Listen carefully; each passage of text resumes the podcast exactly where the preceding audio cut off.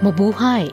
Ngayon ay Martes, Oktubre 10, taong 2023. Kayo ay nakikinig sa Balitang Pilipinas sa Tagalog.com. Sa ating pangunahing balita, Dalawang Pilipino nasaktan, ilan pa ang tinangay ng Hamas Group sa laban nito sa Israel. Libreng sakay sa EDSA bus carousel at pampublikong jeepney ibabalik sa Nobyembre hanggang Disyembre.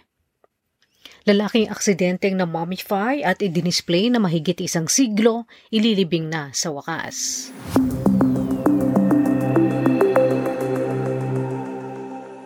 Dalawang Pilipino ang sugatan sa kasalukuyang gera sa pagitan ng Israel at Palestina. Sinabi ni Philippine Consul General at Deputy Chief of Mission, Anthony Mandap, na isa sa dalawang nasugatang Pilipino ay isang lalaki na binaril ng mga miyembro ng Palestinian group na Hamas habang inililigtas ng Israel Defense Forces mula sa isang taguan. Ang isa pang naapektuhan ay isang Pilipinang hindi nakahinga sa usok, makaraang masunog ang kanyang tinutuluyan dahil sa pag-atake. Walong overseas Filipino workers o OFWs ang nailigtas mula sa bayan ng Kibbutz Berry, isang lugar na malapit sa Gaza Strip kung saan naglunsad ng pag-atake ang Palestinian Islamist group na Hamas laban sa Israel noong Oktubre 7. Karamihan sa walong OFWs ay mga caregivers na nailigtas ng Israel Defense Forces mula sa lugar ng sagupaan noong linggo ng umaga. Kinumpirma rin ni Mandap na nakatanggap sila ng report na may mga Pilipinong dinukot ng grupo ng Hamas.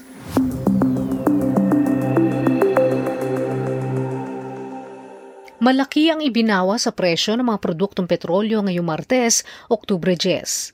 3 piso at 5 sentimo ang bawa sa presyo ng gasolina sa bawat litro. Ang diesel naman ay binawasan ng 2 piso at 45 sentimo kada litro. Ang kerosene ay may bawas na 3 piso sa bawat litro.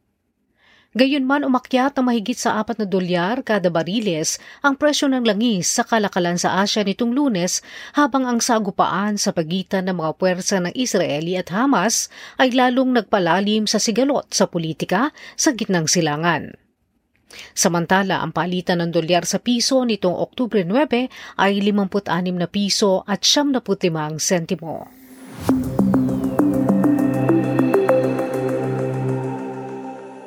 Magbabalik ang libreng sakay sa EDSA Bus Carousel at mga pampasaherong jeep mula Nobyembre hanggang Disyembre. Sinabi ng Land Transportation Franchising and Regulatory Board o LTFRB na ang libreng sakay ay ipapatupad sa buong National Capital Region at hindi lamang sa EDSA.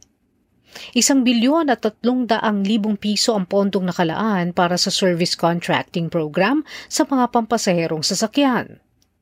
Gayunman, hindi pa malaman kung magkakaroon ng pagbabago ang anunsyong ito makaraang suspendihin sa posisyon si LTFRB Chairman Teofilo Guadis III dahil sa bintang ng korupsyon.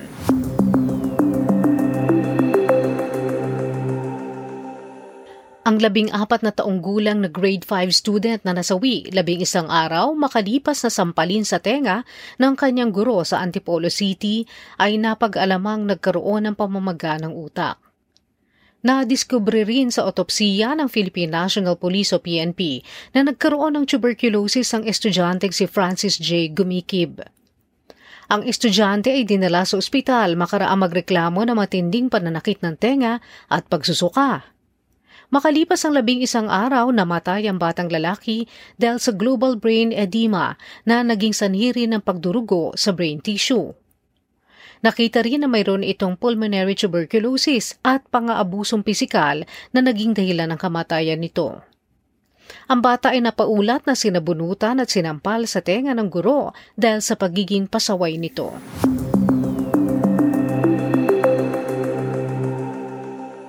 Pansamantalang ipinagbabawal ng Pilipinas ang pagpasok sa bansa ng baboy at iba pang produkto nito mula sa Sweden.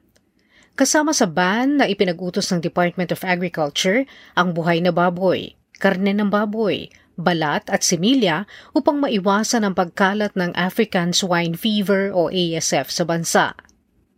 Sa isang ulat na ipinadala ng Sweden sa World Organization for Animal Health, sinabi nitong ang pagkalat ng ASF ay nangyari sa mga baboy ramo sa Fagersta, Sweden noong Agosto.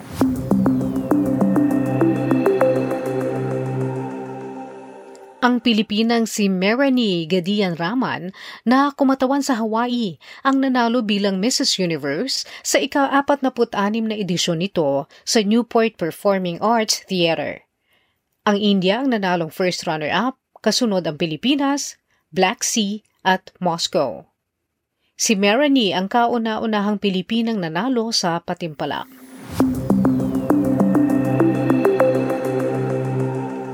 Sa trending na balita online, Nag-viral online ang reklamo laban sa mga influencer couple na sina Yexel Sebastian at Mikey Agustin, makaraang ilang content creators ang nagsabing naloko sila na magkasintahan ng malaking halaga sa isang pamumuhunan na may kapalit na mataas na interes buwan-buwan. Sa isang Facebook post, sinabi ng isang nagngangalang Priscilla La Fountain na dalawang buwan na siyang hindi binabayaran ng dalawa.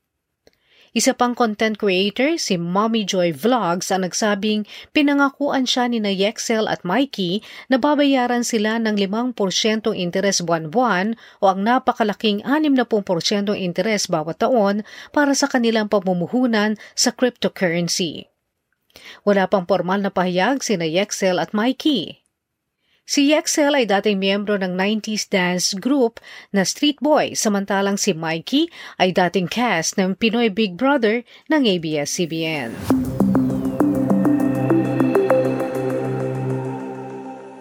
Sa balita sa palakasan, Apat na gintong medalya ang naiuwi ng Pilipinas sa pagtatapos ng ikalabing siyam na Asian Games sa Hangzhou, China katulad ng nakamit nito noong 2018 sa Indonesia. Pumwesto ng ikalabing pito sa pangkabuuan ang mga Pilipinong atleta na nakakuha ng dalawang pilak na medalya at labing dalawang tanso para sa kabuang labing walong medalya sa Asiad. Nanguna ang China sa dalawandaan at isang gintong medalya, isandaan at labing isang pilak at pitumput isang tanso. Pangalawa naman ang Japan at pangatlo ang South Korea. Ang mga nag-uwi ng ginto para sa Pilipinas ay sina Ernest John Obiena para sa pole vault, Meggy Ochoa para sa Jiu-Jitsu, Ani Ramirez para sa Jiu-Jitsu, at ang Gilas Pilipinas basketball team.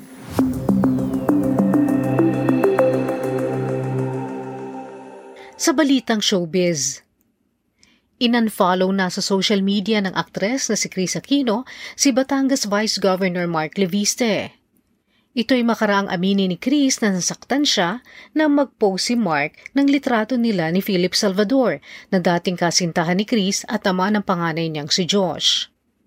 Bagaman at hindi binanggit ni Chris ang pangalan ni Mark, sinabi nito sa post na nakiusap siya noong una pa lamang para maging pribado ang lahat sa kanilang relasyon, pero lahat ay mukhang ginagawa nito para sa atensyon. Nasabi ito ni Chris dahil dalawang pagkakataon nang inilabas ni Mark sa social media ang litrato nila ni Philip na hindi nagugustuhan ng aktres.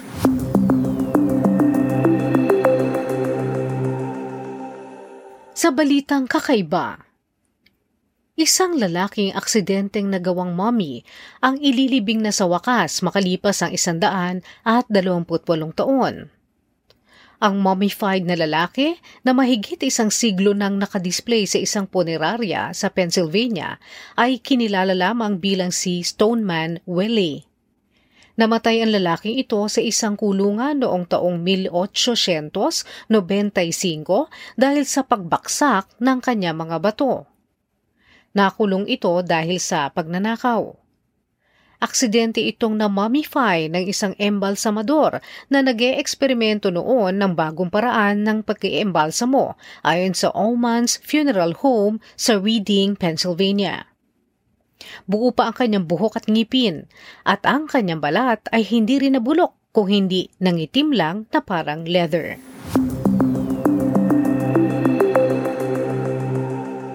At yan ang kabuuan ng ating mga balita ngayong Oktubre 10, 2023 para sa Tagalog.com. Basta sa balita, lagi kaming handa.